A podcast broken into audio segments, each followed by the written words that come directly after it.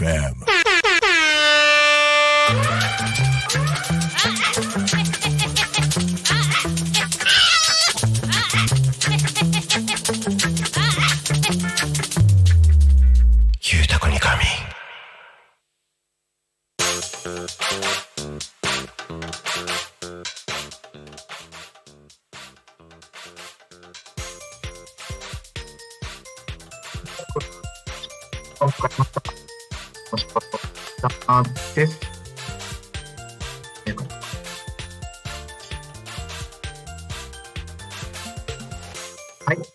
は16時を迎えました。お仕事お疲れ様です。ゆうたこにかみのお時間です。パーソナリティゆうた太陽です。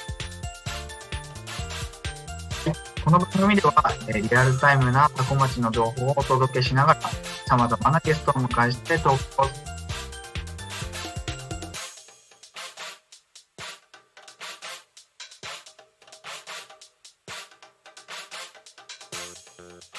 音声が乱れてるかもしれません。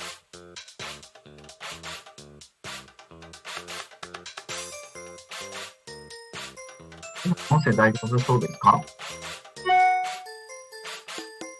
大丈夫そうかな？はい。えー、では、えー、ですね、えー集団はラジオ、口は交流をテーマに、タコを中心に全国各地、また人が、集団の交流を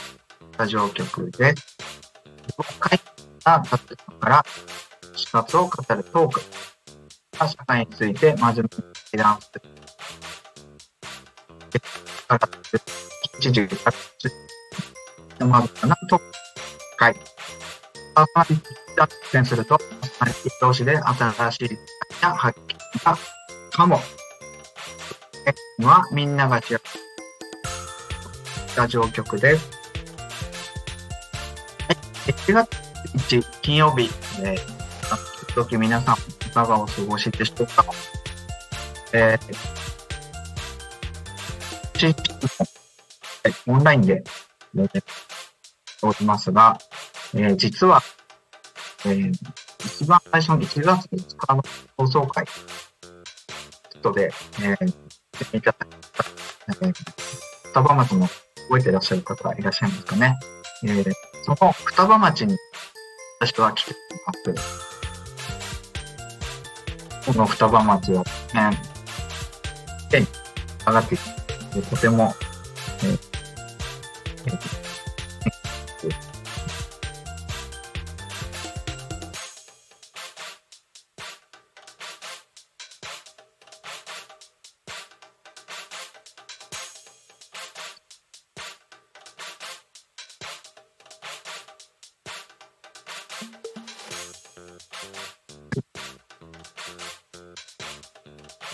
えーではではですね、えー、次にですね、えー、今回はテーマを発表したいと思いますが、えー、この番組、ゆうたこに神では、毎週テーマを設けて、ゲストの方や皆さんからコメントをいただきながらおさをしています。えー、さて、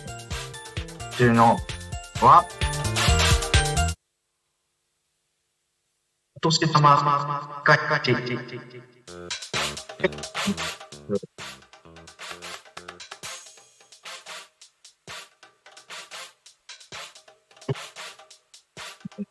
年玉。お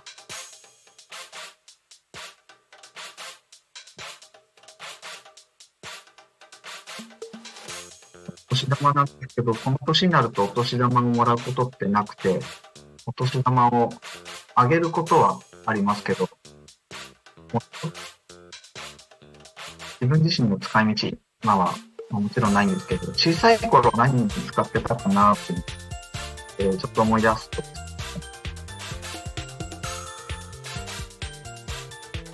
さい頃は、動物になりたかったんですよ。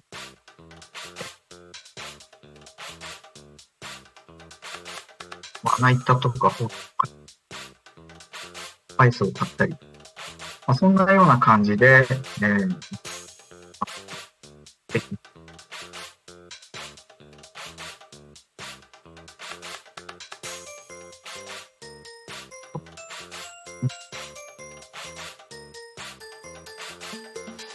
え、ということでですね、私自身は、お年玉はそんなようなことに使う子供でした。皆さんはどんな使い道してたんですかね？はい。ではでは、えー次ですね、えー皆さんからのコメント、番組へのですね、コメント、メッセージ、えーどしどしいただきたいなと思ってるんですけれども、はい。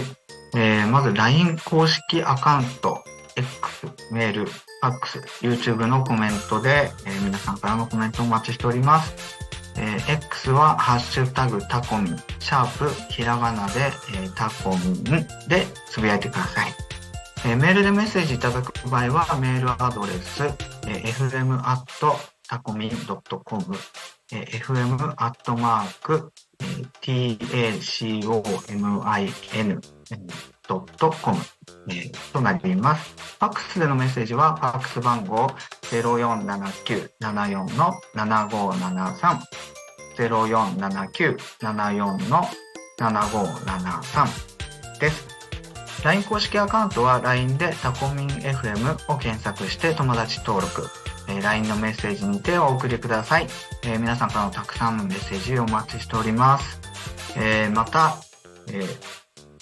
こちらのタコミ FM の YouTube ライブは、えー投げ銭ができるようになっております。えーこちらはですね、の投げ銭はですね、えー通常であれば、えー、タコ町で開催するイベントの企画、運営費とさせていただいておりますが、1月中にいただく投げ銭については、えー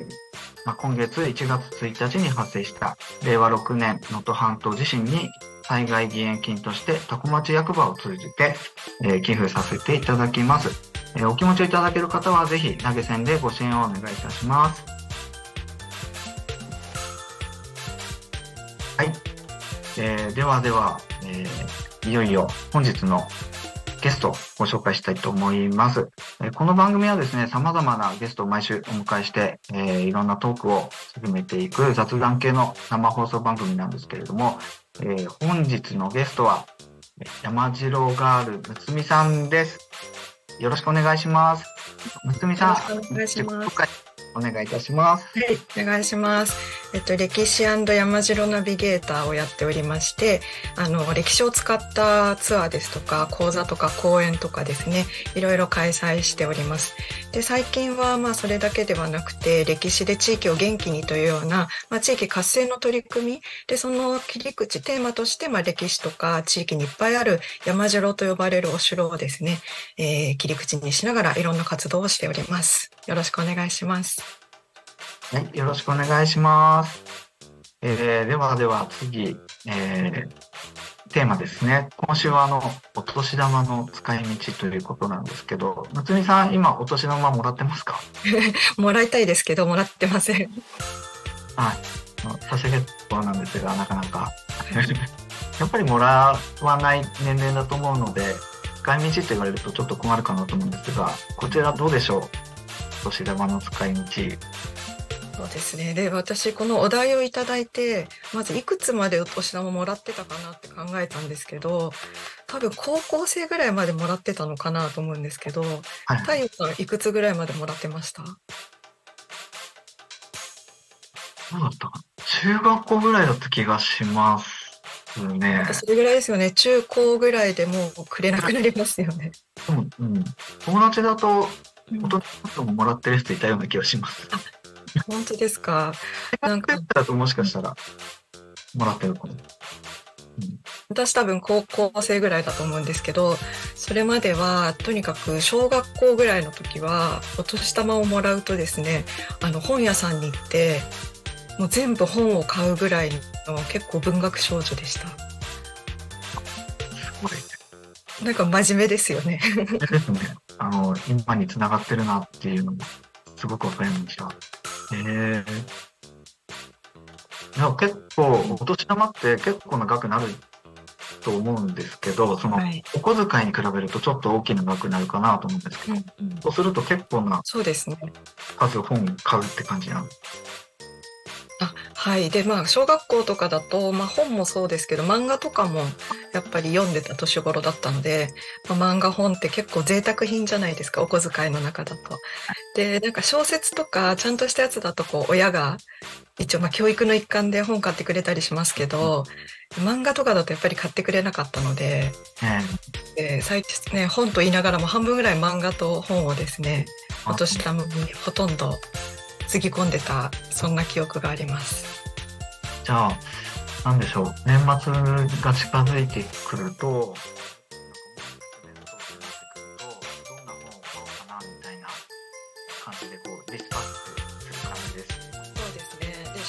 校の頃はまあなんかそこまで考えてなかったですけど中学とか高校はもう夏ぐらいからお年玉入ったらこれ買うぞっていうのを本屋さんに行ってはリサーチしてああ、ね、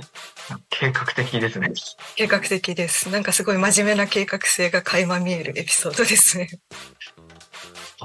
なんかその辺のこの真面目な計画性みたいなところがなんか今現在の活動にもあの本をたくさん買うということも含めてなんかつながってるなと思うんですけれども、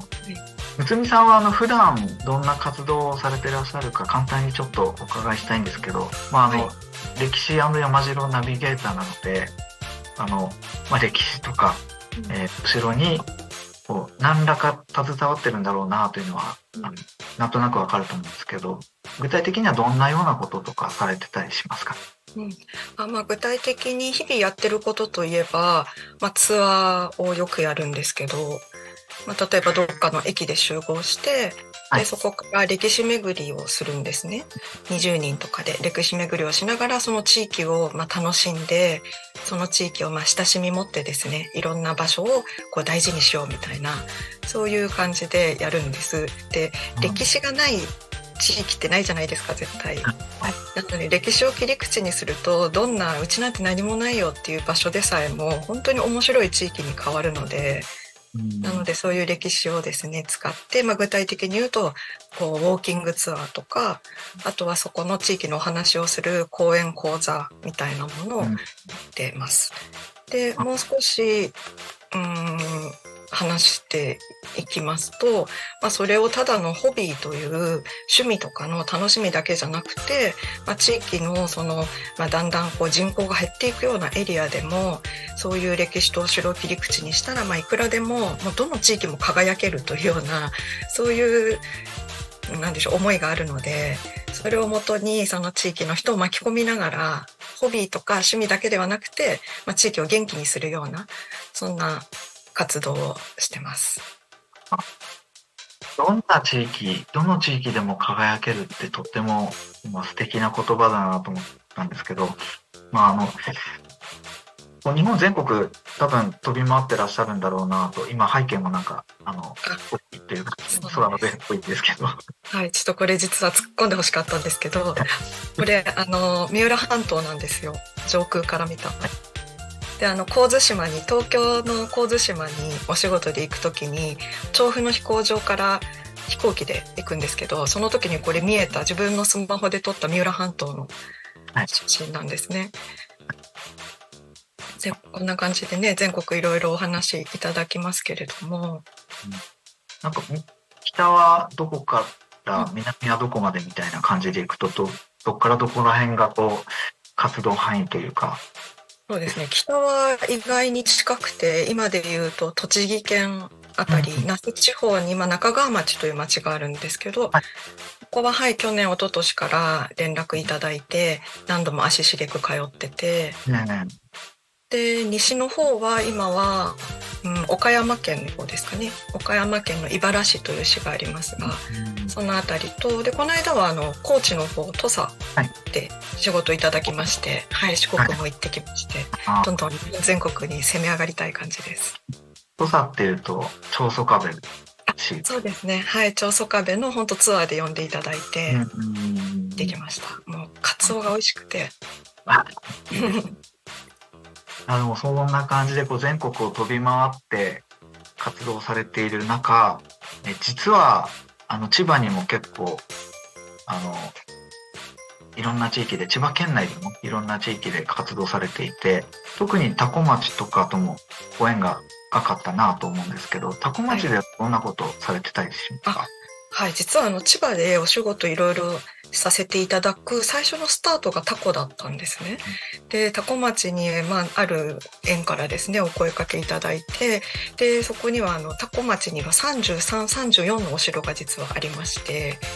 で普通に考えるとこうお城って天守閣をイメージしますけど中世とか戦国時代のお城っていうのはそういう天守閣もないような、まあ、どっちかというと砦とかそういうイメージに近いそういう山城と呼ばれるお城がいっぱいあってでそこで並木城というお城があるんですね多古町に。でそこの、まあ、最初に保存活用をされるというタコ城郭保存活用会という会が今でもすごく元気に頑張ってらっしゃるんですけどそこからお声かけいただいてでまずその並木城私も伺ったことがなかったので見学しながら案内してもらってたらもう本当にこう千葉県を代表するお城と言っていいぐらいいいお城だったのでじゃあこれはもっと多くの人に知ってもらいたいなということで保存会の方々とあの五条院というお城のお土産を出したりとかあとは現地ツアーをやったりとかそれからまあ町民とか町外の人にも知ってもらえるように道の駅でそのお城の紹介のパネルを少し展示したりとか五条院をこう次出すのお城を当ててもらうクイズをやったりとかですね、まあ、結構いろいろな楽しいことをやらせていただきました。砂間さんも、方もいらっしゃるのかなと思うんですが、あの、今お伺いしたように、あの、むつみさんは結構タコ町にご縁が深くて、あの、様々な取り組みされているというところで、あの、なんとなく見たことあるよとか、そのイベント参加したことあるよみたいな方も、あの、お聞きくださっていたら嬉しいななんていうふうには思います。で、まあ、あの、後ろの三浦半島、背景の三浦半島はちょっと後ほど、あの、また、お話ししたいなと思うんですけど、あの、私も三浦なので、そこはまあちょっと後でまた深掘りしたいなと思いつつ、もうちょっとこう千葉のことでお話ししたいなと思うんですけど、そもそも今日ゲストに来た来ていただいて、あの、前回のゲストは YouTuber だったんです。で、えっと、前々回はお仕事のつながりで福島の方に出ていただいて、で、今回急になんかこう、色の話になって、なぜだろうと思ってる人いるかなと思うので、ちょっとその辺を少しだけあの、深掘り、深掘りというか、あの、リスナーの皆さんにもお伝えしたいなと思うんですけど、あの、あの、三浦ですね、私がですね、今、千葉県千葉市の、えー、緑区というところに住んでまして、えー、緑区の時計町というところに住んでるんですが、えー、まあ、最寄り駅は JR の外房線の時計駅。で、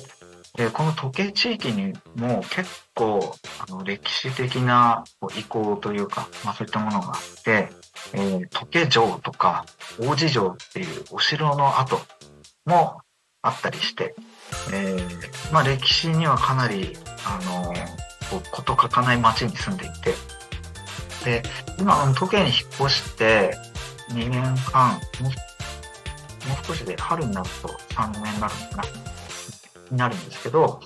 えー、もう引っ越す時から、あの、Google マップ見て、なんか時計城っていうのがあるぞとか、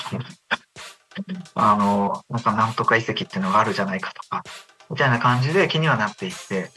で、去年ですかね、あの、地域の方々と一緒に、実はあの、時計ふるさと紡ぐ会っていう、まあ、任意団体、まだまだもうちっぽけなあの、小さな、小さな団体なんですけど、まあ、活動も、まあ、細々と、あの、できているかなぐらいの会ではあるものの、まあ、地域の、その時計地域の歴史を、をもっと地域の方に知っていただいて、まあ、それで地域が少し活性化するとか、地域住民の方同士のつながりができたらいいな、なんていうふうに思って、こんな活動をしている中で、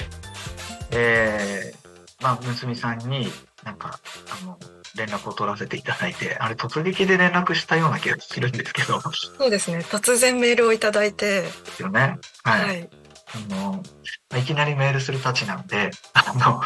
面識もないまま、まずいきなりメールをして、こんな活動をしていきたいんです、みたいなことを、とにかくメールでぶつけて、いきなり。そしたら、むつみさんが、なんかこう、じゃあ一旦、あの、話しましょうかというふうにですね、あの、おっしゃっていただいて、で、千葉駅の近くの喫茶店で、ちょっとしばしお話をして、で、まあ、その後もいろいろとこう、いろいろこう、まあ、イベントに行ったりとか、えー、コミュニケーションを取っていて、今日になるというような感じでございました。なので、まあ、あの仕事というよりは、その、私自身の地域での活動から始まって、あの、むつみさんとつながって、えー、ラジオにも、えー、ずうずうしくお顔を出し、えー、ゲストで出ていただいているというところなんですけど、はい。あの、まあ、歴史好きな方は、あの、今日、あの、事前に、こう、告知見ていただいてた方は、あの、楽しみにしてくださってた方も多いかなと思うんですけど、本当にあの、全国各地いろいろ飛び回って、えー、いろんなところで歴史の活動されている方なので、えー、後半はもっともっとそこも、えー、深掘りしていきたいなというふうに思っています。で、まあ、その時計ですね、時計ふるさと紡ぐ会として、あの、2024年のつみさんに大いにご協力をいただいて、ちょっと一緒になんか企画をやっていきたいな、なんていう話を今しているところで、はい。あの、ね、本当いいお城なので、うん、私もすごい楽しみですし、はい、で、超太陽さんからメールいただいた時に、もうメールから熱い思いが溢れ出ていたんですね。で、すごい嬉しいなと思って、こんな思いを持ってやってらっしゃる方から連絡もらえるって嬉しいなと思って、で、もう忘れもしない千葉駅のルノワールで、お互い思いをね、話した、そこから始まりましたね。そうですね。あの、その千葉駅に向かう電車の中で、普通という人は犯してるんですけど、あの時がスタートで今ここに至って、で、まあ、その時計、とってもいいお城って言っていただいたんですけど、あの、むつみさんのこう印象として特計城とか王子城とか、あるいはその時計地域ってどんなような印象ですか、うん、あの、王子に関しては、特に千葉県においては、ものすごく肝になるお城だと思うんですね。まあ、千葉県って千葉、ね、県の名前にもなってますけど、千葉市という千葉一族が、まあ、いて、下総の、まあ、本当に最大勢力になりまして、で、そこから全国に広がって活躍するわけですけど、その千葉市が一番最初、まあ、巨漢を構えたとするのが、その王子のエリアなので、まさに本当千葉一族の始まりの地なわけですよね。なので、そこから今の千葉市の市内の方、井の花城、千葉城と呼ばれるお城の方の近くにまあ館を1126年に移すわけですけれども、なので千葉市の、まあ、緑区ですよね、あそこね。緑区です。はい、なので千葉市の本当市内とその緑区とですね、歴史がこう連携して、で今にこうつながる、そういう県の慣れ初めじゃないですけど、本当に始まりの千葉というところで考えると、うん、県にとって一番聖地のような場所じゃないかなと私は思ってますね。そうですね。今、あの、1126年というあの年号も、えー、言っていただいたんですけど、実は千葉では、あの、開府900年っていうのに向けて、あの、千葉市では、あの、市長さんの大号令のもと、いろいろ実は動いていて、あの、リスナーの皆さん、初耳だよっていう方、もしかしたらいらっしゃるかもしれませんけども、王子から千葉城、井の花城に移って、えー、そこを本拠地として、えー、900年になるというのが、えー、2026年なので、ね、来年、再来年ですね。がその節目の年になるということで、あの千葉、特に千葉市にお住まいの方、もし、えー、お聞きになっていたら、開封900年っていうのがあるんだっていうのをですね、今日、ぜひ覚えていただいて、でもう知ってるよっていう方もいたらですね、えー、なんか開封900年ににこうまつわるイベントだったりとか、なんかいろんな取り組みが、あの、あちこちで、えー、行われてたりするので、まあ、ちょっとアンテナを立てていただいて、えー、あ開封900年っていうのをこう一緒に向かっていくというか、あの、楽しんでいただけたらな、なんていうふうには思っています。あの、これからむつみさんとこんなことやっていきたいな、とか、あの、まあ、去年、あの、こんなようなことを自分自身、ミイラ自身が、あの、やっていったよみたいなこととかは、ちょっと後半にお話をしていきたいなと思うんですけども、なんか本当にお城のこととか歴史のこととか、ここで話し始めると、どんどんどんどん時間が経って、時間が足りないななんて思うんですけど、えー、まあ時間のある限り、ちょっと今日はですね、あの、えー前回はほぼ鳥の話だったんですけど、インコの話だったんですけど、あの、YouTuber をお招きしておきながら、YouTube の話をほとんどしないっていう、インコの話で終わるっていう回だったんですけど、まあ、今日は、えー歴史とかお城のことを、えーちょっとニッチだけどディープな話を、えーお届けしていきたいなと思うので、後半もぜひぜひ、あの楽しみに聞いていただきたいなと思います。はい。では、ここで一旦ですね、えー、タコ町の、えー気象情報とか交通情報、えーお届けしたいなと思います。えーまずは、えー気象情報から参りましょうか。はい。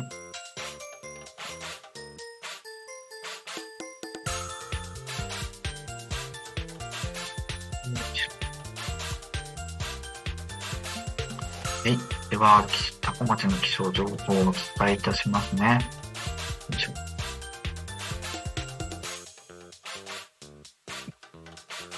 はい。えー1月19日金曜日、タコ町の気象情報をお伝えいたします。はい。えー今日はですね、えー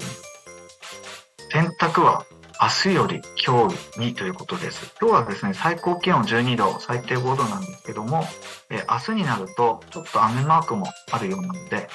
えー洗濯は皆さん今日にお願いします。朝晩は冷えますが、昼間は日差しのぬくもりが感じられそうです。ということです。はい。では続いて、交通情報に参ります。はい。では、タコ町の交通情報をお伝えしますね。はい。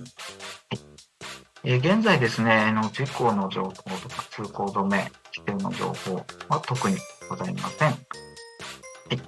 渋滞の方なんですが、今、あの、主だった道路のところは、渋滞の方はないよ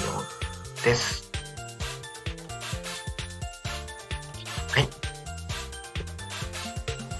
ーね、えー今日はですね、タコ町にはいないんですが、えー、タコ町の空を想像しながらお伝えしてるんですけども、気象情報、えー交通情報をお届けしましたけども、今日もタコ町は平和です。まあ、あの、タコ町の空は見えないんですけど、この福島県双葉町の空は今日は快晴で、とても綺麗な空です。あの、外にいても、あの、暖かいくらいなので、あの千葉県タコ町もおそらく、えー暖かいんじゃないかなと思います。皆さんのところはいかがでしょうか？あの、こんなに暖かいと、あの、午後、お昼ご飯食べた後、皆さん眠くなってるのかななんて思いながら、この、うんお昼寝を我慢して、この放送を聞いてくださってる方もいるのかななんていうふうに、ちょっと想像しながら、えーお伝えしております。はい。えー、ではですね、まあちょっと早めですが、今16時28分ですね、えー、となったところなんですけれども、えー、本日のゆうたこに神は、えーゲストに山城ガールつみさんをお迎えして、えー皆さんにお届けしております。えーここから後半に入っていきたいと思いますので、改めましてよろしくお願いいたします。よろしくお願いします。えーまあ、前半のところはあのー主にあのどんな活動娘さんがどんな活動されてるのかとか、えーまあこの2人の出会いとか、えーそんなところもこう触れながらお話ししていったんですけど、えーまずはその背景の三浦半島のところをちょっと込んでいきたいなと思っていてあの自分も三浦なので、えーまあなんとなく小さい頃から日本地図を見て三浦半島があるぞというのを一度見たときに、あ、なんか名字と同じだなってこう思って、えーたりしたんですけど、その後、なんかあの歴史に興味を持って、えー、なんか源頼朝とか、まあ、平家物語とかを読んでたら、あの、どうも三浦一族っていうのがいるぞと。で、もしかして自分も三浦だから、ご先祖様がこんなかっこいい武士だったらいいなっていうふうに思いながら、えー、幼少の期を過ごしてたんですけど、えー、三浦半島というか三浦半島及び三浦一族についても、えーなんか研究をされているっていうことでした。はい。はい。もう三浦の話したら5時間ぐらいかかるのでは、スラッと行こうと思いますが。放送時間延長してもらいましょうか。そうですね、5時間ぐらい皆さんに付き合っていただいて。そうなんです。あの、私が三浦半島の横須賀市出身なんですね。で、で、あの、物心ついた時から別に歴史が私は好きだったわけではなくて、もう恥ずかしながら二十歳超えるぐらいまで全然歴史は興味がなくて、うんで、なんか大学受験とかで受験は日本史を取っているものの、そんなに興味があった学問ではなかったんですけど、うん。でそんな中本当に22、3ぐらいの時に自分の家の裏山が三浦一族のお城だってことを知りまして、うん。まずそもそも「え城って何? 」みたいな「建物ないじゃあ。ん」みたいな本当そういう素人的なところから入ったんですけどで調べていったら三浦半島に土着して勢力を広げたから三浦一族と呼ばれる一族、まあ、武士の一団ができたんだっていうことも本当はお恥ずかしながらほとんど知らずに育っていてでそれをどんどん追いかけていったらさっきおっしゃったようにその頼朝をまあ助けてで武功を挙げたので全国本当に青森から鹿児島とか福岡まで領地をもらって全国に広がっていくもう大名族だってことに気づいたんですね。でそんなことを気づいたら別に私は血がつながってなくても何でしょう誇りになるじゃないですか地域の。でこの三浦一族ってこんなすごいんだと思ってそこの三浦一族がいた三浦半島になんか入れる喜びみたいなことまで感動までしてでそこから自分で調べたり研究会に入ったりしながら今その、まあ、三浦一族の面白さと凄さを一人でも多くの人に知ってもらおうっていうような布教活動をですね、えー一本の柱としてそれも自分の仕事の中でやってます。なので最初その太陽さんからメールいただいた時に三浦太陽っていう名前でもうまずそこが一番あの丁寧に返事を出した大きな理由としてはお名前だったかもしれないです。ああ、じゃあ、本当にこの三浦という名字がつないだご縁だったんですね。ねもう絶対もう三浦さんっていう方私にとっての名字の憧れなのででしかも名前の下の名前が本名太陽さんじゃないですかすごいですよねなんかすごい名前だなと思あってありがとうございます。でももしかしたら、うんあの、三浦じゃなくて、なんか、あの、佐藤太陽とかだったら、返事もらえなかったかもしれないですかね。そうですねあと三浦を滅ぼした側とか敵側の名字だったら返事してないかもしれないですね三浦でよかった。なんか、先ほどの青森から、あの、九州までっていうところを伝え、あの、いただいたんですけど、先日、先週、あ、先週とか、この間の日曜日かな。あの、青森行ってきたんですよ。で、そしたら、そこの五戸町というところに行ってきたんですけど、その五戸町の町長さんとちょっとお話しする機会あったんですけど、あの、えーあ、三浦さんっていうのか？って言われて、で、あの、五戸って三浦多いんだよって言われて、なんか、町民の1割ぐらい三浦なんだっていう話されてて、ええで、なんかもうちょっと話したら、あの、どうもその三浦一族の方が、あの、青森に、えー来た時にえー広がって、その三浦一族が青森で広がって、まあ、ご多分に漏れず五戸町っていうところでも、あの三浦一族、ねどうも広がっていったよって。なので、あの、つくづくご縁があるなって。そうですね。うん。青森岩手秋田の東北のあたりすごく三浦さん多くてで福島とかも会津のあたりとかもはい鎌倉時代にもう三浦氏が領地もらって向こうに入って戦国時代の芦名という大名までつながりますのであの東北は本当に多いんですよね。なんか前にちらっと聞いたら秋田県が全国で三浦さんが一番多い県だなって聞いたので、うんえーじゃあこの辺もきっとそうですそうですね。うん。あの、まあ、くしくも秋田県出身なんですけど、なんかあんまり秋田で三浦めっちゃ多いよみたいな、うんと、イメージなかったんです。うん、なんかそこまで三浦に合わなかったっていうか、合わなかったんですけど、まあ今聞くと、なんかちょっと意外だなって思ったりはするんです。うん、うん、でもまあ東北、北東北特に多いということで、はい。あの、なんかそこもご縁を感じるところだな。そうですね。でも、あの、要は欧州合戦、平泉が滅亡した後に、東北に三浦が領地をもらうので、なので、太陽さんの秋田の三浦は、血筋たどれば三浦半島につながる、多分、三浦間違いないと思うので、余計に親近感が湧きます。なんか、ほ嘘か本当か分かんないんですけど、小さい頃にちらっと耳にしたのが、あの、えー、三浦半島というところから流れてきた一族がこの辺に住み着いて、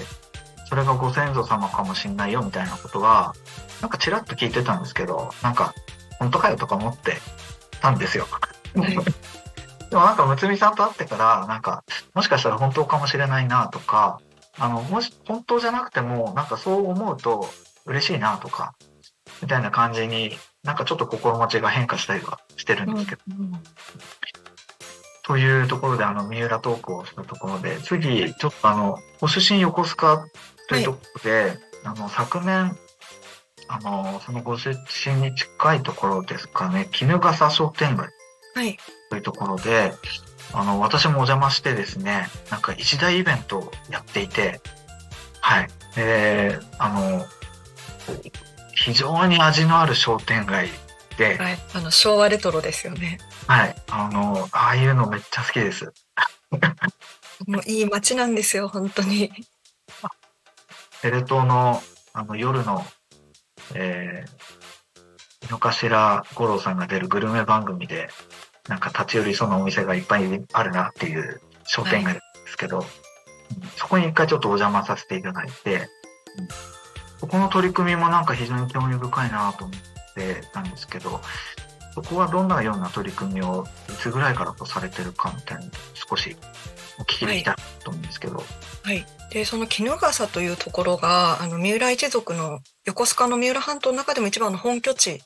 衣笠城というお城がある場所なので、まあ、いわゆる全国の三浦さんの一番シンボルの町が実は衣笠なんですよね。で私がそこで最初にやり始めたのは5年ぐらい前に行政センター衣笠行政センターという、まあ、市の出先みたいなところがあるんですけどそこの担当の方から歴史ウォーキングをやってほしいっていう連絡をいただいて、で、その方もいろいろこう、衣笠っていう街をどう、こう、なんでしょう、盛り上げるかっていうのを一生懸命考えてる中で、三浦一族を軸になんかできないかっていうのを相談いただいたのが最初だったんですね。で、じゃあすぐツアーやりましょうということで、歴史ツアーをやったんですけれども、で、そこから始まりまして、そしたら、そんな取り組みを始めた頃に、鎌倉殿の13人が大河ドラマで発表されて、で、その担当者と、これは来てるね、なんて言いながら、要は鎌倉殿の13人では主役級に絶対描かれるはずなので、三浦来てるね、なんて言いながらですね、取り組みをしてまして、で、ただ、そういうウォーキングツアーとかやっていても、もともとこう歴史とかそういうものが好きな人は来てくれるんですけれども、意外に商店街とか住民の方の興味っていうのが、そんなにすぐ引き出せるないってことに気づいたんですね。で、じゃあどうやって住んでる方とか商店街の方にその歴史の価値を知ってもらえるかなということをかなり苦心しまして、で、その商店街がですね、アーケード街で何百メートルですよね。太陽さんいらしたので多分お若いだと思うんですけど、相当長いアーケード街があるんですけども、で、そこの方々、すごい賑わった商店街ではあるんですが、やっぱり歴史っていうものにあまり興味を持ってらっしゃらなかったんですね。で、今後その盛り上げていくには、その単発でウォーキングツアーとかやってるだけではやっぱりダメなので、なんとか商店街の人と一緒にやりたいと思って、で、そんな中で商店街の方を無理やり賛同いただくオーナーさんを連れて、衣笠城というお城に一緒にウォーキングに行ったんです。で、そしたら行った中から、まあ、数人面白い白いねとか、今まで住んでて気づかなかった歴史に気づいたとか、景色が変わって見えるとか、いつも車で通ってる道にこんな意味があったんだとか、そういういろんな嬉しい言葉いただいて、そこからじゃあ、あの、商店街とコラボしながら歴史の取り組みやっていこうっていう流れになったのが、本当ここ5年前からスタートした、本当にこう地道にやった取り組みだったんです。で、太陽さん来てくださったイベント、一大イベントがこの間できたんですけれども、それは商店街を、えー、武者行列で歩くという武者行列パレードと、あとは空き店舗の空いてる場所を使ってニューライツパネル展というのをやってですね。で、プラスその鎌倉殿の13人のテーマソングを自衛隊の音楽団が演奏してくれたりとか、もうその商店街でですね、そのなんでしょう、フィールドミュージアムじゃないですけど、ニューライツ族なんか博物館みたいな ミュージアムみたいななんかそういうところまでできたのかなと思ってましてそれを来ていただいて本当に良かったです。あとつなぐ会っていうのを立ち上げたというところで、あの、ちょっとちょうどあのコメントもいただいていて、あの、会のメンバーの方から、あの、聞いてますよって、いただきました。ありがとうございます。あの、本当にこう盛り上げていきたいなと思いつつも、あの、急にはポンって盛り上がらないなっていうふうにはやっぱり自分自身も思っていて、でも、あの、そこで、衣笠に行って、なんか少しヒントをもらえたような気がしたんですね。で、まあ、駅を降り立ってすぐに、その商店街のあちこちに三浦一族のなんちゃらとか、なんかこうタペストリーみたいなので、三浦誰それみたいなのとか、こう、やるところにあって、もう、あっち見てもこっち見ても三浦一族、三浦一族みたいな感じだったんですけど、まあ、当然これが急にできるわけないなと思って、あの、むつみさんから、あの、その数年前からの、その地道な取り組みとか、その苦労話とか、伺ってるうちに、あの、時計でもこういう、その地道なところからスタートして、まあ、最終的にその地域の方を巻き込んで、まあ、あの商店街はないので、あの、同じことはできないんですけど、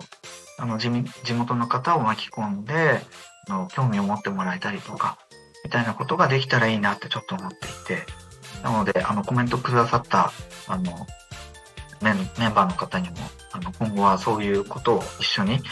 なんかやって、地道に取り組んでいって、一緒に盛り上げられたらいいな、なんていうふうに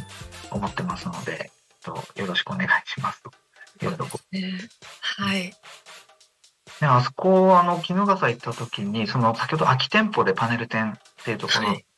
あの、そのパネル店をやっている空き店舗に行った時に、あの、行政の方も、あの、いて、はい、あの、あれ観光課とかなんかそっちの方でしたっけ？そうですね。横浜、横須賀市の本局の観光課の人と、その衣笠の行政センターの商店街担当者の方が来てくださって、でパネルとか全部私の方で原稿とか何にするかという構成の方は考えさせていただいてでもういろんなところに協力いただいて結構大々的なパネル展ができましたね。そうですよね。そういうふうにこう行政の方もこうなんかこう感じたのは前のめりというかあの、自分たちのこの商店街とか、自分たちのこの横須賀っていう街を、その歴史資源というか、その地域資源をもとに、どう地域住民と一緒に盛り上げるか、みたいなことを、あの、むつみさんと一緒に本当に真剣に考えてらっしゃるんだなっていうのが伝わってきて、なので今は、あの、千葉で、あの、私も千葉市の方を、あの、どう、あの、こう一緒にやっていけるかみたいなのは、こう模索を続けたいな、なんていうふうに思ったり、いろんなヒントがいただけました。うん、なんか最近こういろんな各地でやらせていただいて思うのが多分熱意が絶対伝わるんですよ。で私が自分が一番楽しんで全部やってるので楽しいからどんどんどんどんあこれやりましょうあれやりましょうとかこれは楽しいですよとかって言ってるうちにだんだんだんだん相手もその気になってくるというか一緒にあ面白いことやろうって気になってくださるのでなので多分こう熱意持っていってるうちにどんどん輪が広がっていくはずなので。太陽さんの熱意がきっと届くと思いますよ。ありがとうございます。あの、そんなこんなでですね、今年2024年は、あの、まあ、ぜひ一緒に企画をむつみさんと一緒にですね、はいをあのしっかり立てて実行したいなと思っているので、まあ、えー、時計城とか、王子城とか、なんかフィールドワークというか、ウォーキングとか、みたいな、そういったイベントを、ね、ぜひですね、今年、あ何が何でもやりたいなと思っているので、はいご協力のほどよろしくお願いします。ですね。あの、先ほども言いましたけども、王子はね、千葉一族の聖地みたいなもんだし、時計城は戦国時代、時計堺という一族がいたお城で、ものすごい大きなお城といいますかね、台地を使って堀や土塁が残るいいお城なので、一部、まあ民有地だったりするとこもありますけど、その辺は本当地元の方の協力を得ながら、いろんなことができる場所だと思います。ありがとうございます。まあ、あの、ちょっと、まあ、あの、今度は切り口を変えたお話もしたいなと思ってるんですが、今度あの、自分のことではなくて、他の地域のこともと思っているんですけど、まあ、実は、あのむつみさんのことをもともと私が知ったのは、あの操作の方、あー伝いで知ったというか、はい。あの、匝瑳市ですね、多古町のお隣、匝瑳市でも、あの、聴覚保存家庭会、えー頑張ってらっしゃる方がいて、まあ、その方が、あの、むつみさんをアドバイザーにお迎えして、なんかいろいろと取り組んでるみたいなところを、まあちょっと、あの、仲がいいので、間近に見ていて、うんいや、もうこれは自分も、あの、ぜひと思って、まあお声掛けしたというところなんですけど、その匝瑳市の、えっと、えーなんか公式のアンバサダーみたいなもんでしたっけ？そうなんです。あの、シティアンバサダーというはい観光大使の役を頂戴いたしまして、はい。で、で他校と本当にお隣の捜査と、まあ、今行政は違いますけど、結局歴史は地続きなので、えー私が大好きなタコと、またさらに捜査が、そういう形でつながって連携が取れるのは本当にありがたく思ってます。はい。実際どんなことされるんですか？アンバサダって。いえ、まだまだで、実は何をしてるかと言われると、まだあまり何もしてなくて申し訳ないんですけど、一応その、捜査市の、まあ私は歴史とお城をメインに、えー切り口に PR させていただこうと思ってるので、で、前に、就任した直後は、あの、一回捜査市の歴史とお城の魅力ということで講演を一つやらせていただいて、で、この間はあの年に一回横浜でですね、お城エキスポというのがあるんですけれども、日本全国から名だたるお城が来る祭典なんですけど、そこで一つあの匝瑳市のやはり城ということで一本講演をやらせていただいたりとか、まあ、できる限り捜査の歴史とお城の魅力を伝えることをしております。し時計の後ろのこともよろしくお願いします。はい。であのこう、時計の話とか、まあ、お城にまつわる時計のこととか、三浦一族のこととか、こうひとしきりお話ししたんですけど、あの、ち来月ですか、あの、多古町でも何かイベントがあるっていうふうに、むつみさんの、あの、イベントがあるっていうふうにお聞きしたんですけど、どんなイベントですか？はい。えっと、来月2月25日の日曜日なんですけども、これは一応多古町在住か在勤の方に限るですね、ツアーなんですが、はい、あの、お城をいくつか立ち寄りながら、タコグランプというグランピング場でバーベキューをするというものすごく楽しそうな企画ですね。はい。それ、あの、在勤っていうことにして言ってもいいですか？うん、大丈夫だと思いますよ。でも今、公共の電波に乗っちゃったからダメだ。そうですね。ちょっと後で裏でこっそり。はい。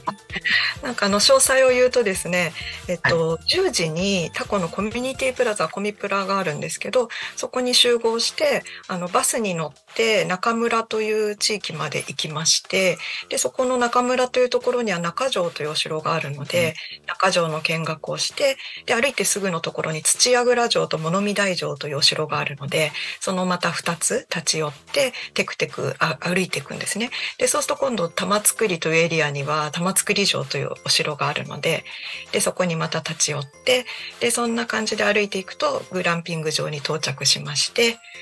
そこでバーベキューをいただくという、なんかお城とバーベキューが楽しめる私からすると夢のような企画でございまして今絶賛募集中ですまだホームページには載ってないそうなんですけどあのコミプラに電話問い合わせと申し込みをしてもらえればいいということなので、えー、在勤在住の方はどしどしご応募ください。ありがとうございます。あの今あのもしお聞きになっている方でその日空いてるよって方がいたらぜひちょっと問い合わせをして申し込みしていただけたらなと思います。ということでですね、むつみさん、あの、まあ、歴史という、あとお城っていうところを軸に、多古町とか、えー、匝瑳市、あと、千葉県全体、ああるいはその全国各地で、あの、すごく活躍されているというところで、あの、非常にディープなお話に伺えたなというふうに思っております。はい。あの、これからあの、私自身も、あの、したお城とか、歴史みたいなところの取り組みを、あの、まあ、少しずつ進めていきたいなと思っているんですけど、あの、今日はですね、たまたまその福島県双葉町というところからお届けしていて、あの、YouTube でご覧になっている方の後ろの社員、あの、タペストリーに気になっている方いるかもしれないんですけど、あの、ここで、あの、私もその観光とかツアーみたいなことにも少し携わらせていただいていて、えー、まあ、その中でですね、近くの浪江町というところで、なんか城攻めツアーみたいなことをやってる方がいて、えー、城攻めツアーって何だろうってちょっと思ったんですけど、まあその、もともとその地域にあったお城をやっぱりこう保存、維持保存したりとかっていうのを地域住民の手で、えー、やりつつ、あの、啓蒙活動しているみたいな、あの、理解を私はしてるんですけれども、あの、そういうのは、まあ城攻めっていうとなんかこう、攻め上がっていって、なんか誰か打ち取るみたいな感じに 聞こえちゃうんですけど、なんか地域住民でなんかお城を守っていくみたいな活動をされてたりとか、あとその、青森でも、青森の青函トンネルの入り口広場っていうのがあるんですけど、今別町というところで、まあ、大開き城っていうのがあって、そこでもやっぱりその、この城跡をなんか地域の方が守っていきたいみたいな活動をされていたり、で自分もこう行った先々で、まあ、そうしたあの城跡とか、えー、遺跡みたいなことを地域住民でなんとか守っていきたいねとかあのちゃんと将来世代にこうつないでいきたいねみたいに活動されている方をお見かけして、ね、なんかすごく嬉しくなったりもしつつ、まあ、自分自身も頑張らなきゃいけないなと思っているので、頑張っていきたいと思います。ただ、一人では頑張れないので、まあ、こうしてむつみさんのお力をお借りしたりとか、えー、会のメンバーの皆さんとか、えー、地域住民の方とか、まあ、そうした方々といろいろと、えー、地道なところから少しずつ輪を広げていきたいなと思っています。えー、今日ですね、いろんなお話ししたんですけど、例えば、えー、開封、千葉開封900年とか、えー、なんだろう、三浦一族とか、えー、まあいろんなお城の名前も出たんですけど、その、えー、気になったところをですね、少しググっていただいて、検索していただいて、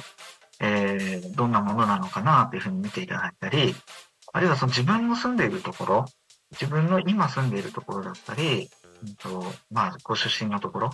実家があるとか、何かご縁があるような地域がもしあったとしたら、まあ、そこにはどんなようなこう、お城があったんだろうとか、昔どんなことがあったんだろうみたいなことを調べていただいたら嬉しいなぁなんていうふうにつみさんもあれですもんね、なんかその歴史に興味を持ったのが自分の地域のところからだったんですよね。そうですね。で、はい、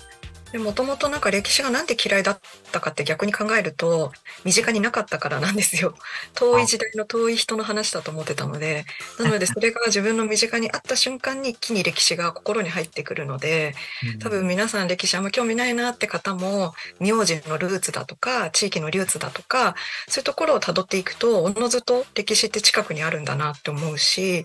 あとはやっぱりその地域を物語るものって、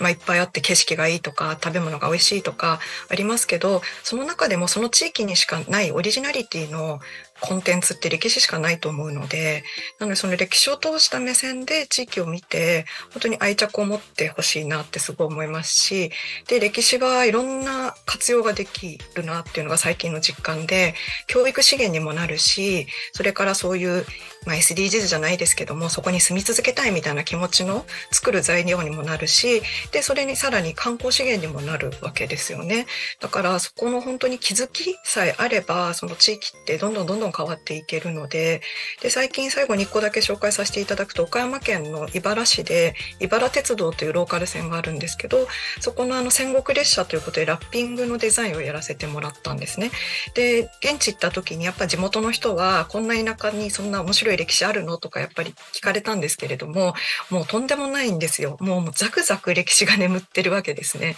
なのでそういうのを観光客用にも町民の足と使われてるその電車ということで、外の人も中の人にも歴史があるっていうのを伝えたいと思って作った戦国列車なので、なので本当にいろんな活用ができる面白いものだと思うので本当に皆さんも歴史というか身近にある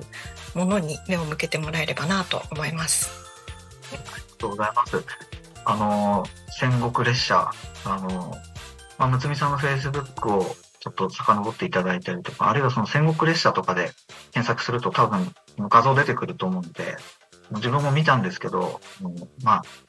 な生ではないですよ。あの、検索してみたけど、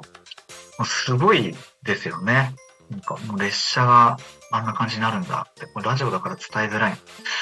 結構ポップで派手なんですよね。あの、ちょっと語彙力がないんですけど、すげえなと思いました。ぜひあの乗りに行ってください。はい。ぜひ、あの、検索して戦国列車を見ていただいたりとか、あるいはその、ちょっと足伸ばして乗ってみたいよっていう方がいたら乗ってみるのもいいんじゃないかな、なんて思いました。えーあの、最初の方に、あの、むつみさんがおっしゃっていただいてたところが結構印象深くて、どの地域も輝けるっておっしゃってたと思うんですけど、本当にその通りだなと思うので、まあ、自分もいろんな地域に関わってたり、あの、もちろん自分の住んでるところも含めて、なんかやっぱり輝く要素っていっぱいあるなと思って、うんはい。あの、皆さんも自分たちの地域のどう輝けるかみたいなことを少し考えていただく機会になったらいいなと思います。はい。えーありがとうございました。えー、タコミン FM はですね、えー月曜から土曜の11時から17時まで、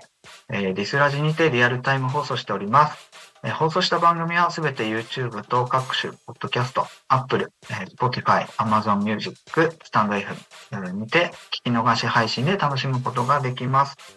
えこの番組が終わりましたら本日の放送は終了し、また明日の11時より、え放送がスタートします。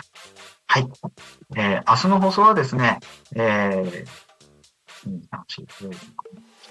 9つぐらい、10 10個かな、番組があるんですけども、ちょっと今、時間が押しているので、全部紹介できなくて申し訳ないんですが、あの、タコミ FM を検索していただいて、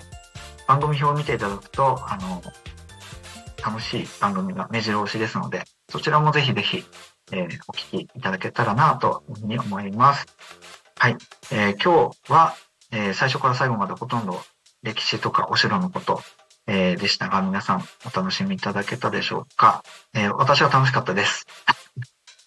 はい。もしかしたらちょっとお聞き苦しいところあったかもしれませんが、そこは申し訳ございませんでした。はい。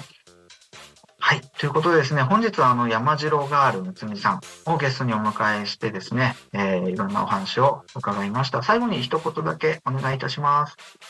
はい。えっと、タコミンということなので、タコ町の方が聞いてらっしゃればいいなと思うんですけど、あの、歴史いっぱいありますし、タコ町の歴史とかお城は本当に最高なので、またタコにもお邪魔を足しげくしたいと思いますので、どこかで見かけたら声をかけてください。はい。どこかでお会いできるのを楽しみにしてます。はい、ありがとうございます。はい、えー、それでは、えー本日のゆうたこに神は、えーここまででございました。えーお相手は三浦太陽でした。またお会いしましょう。またねー。バイバイ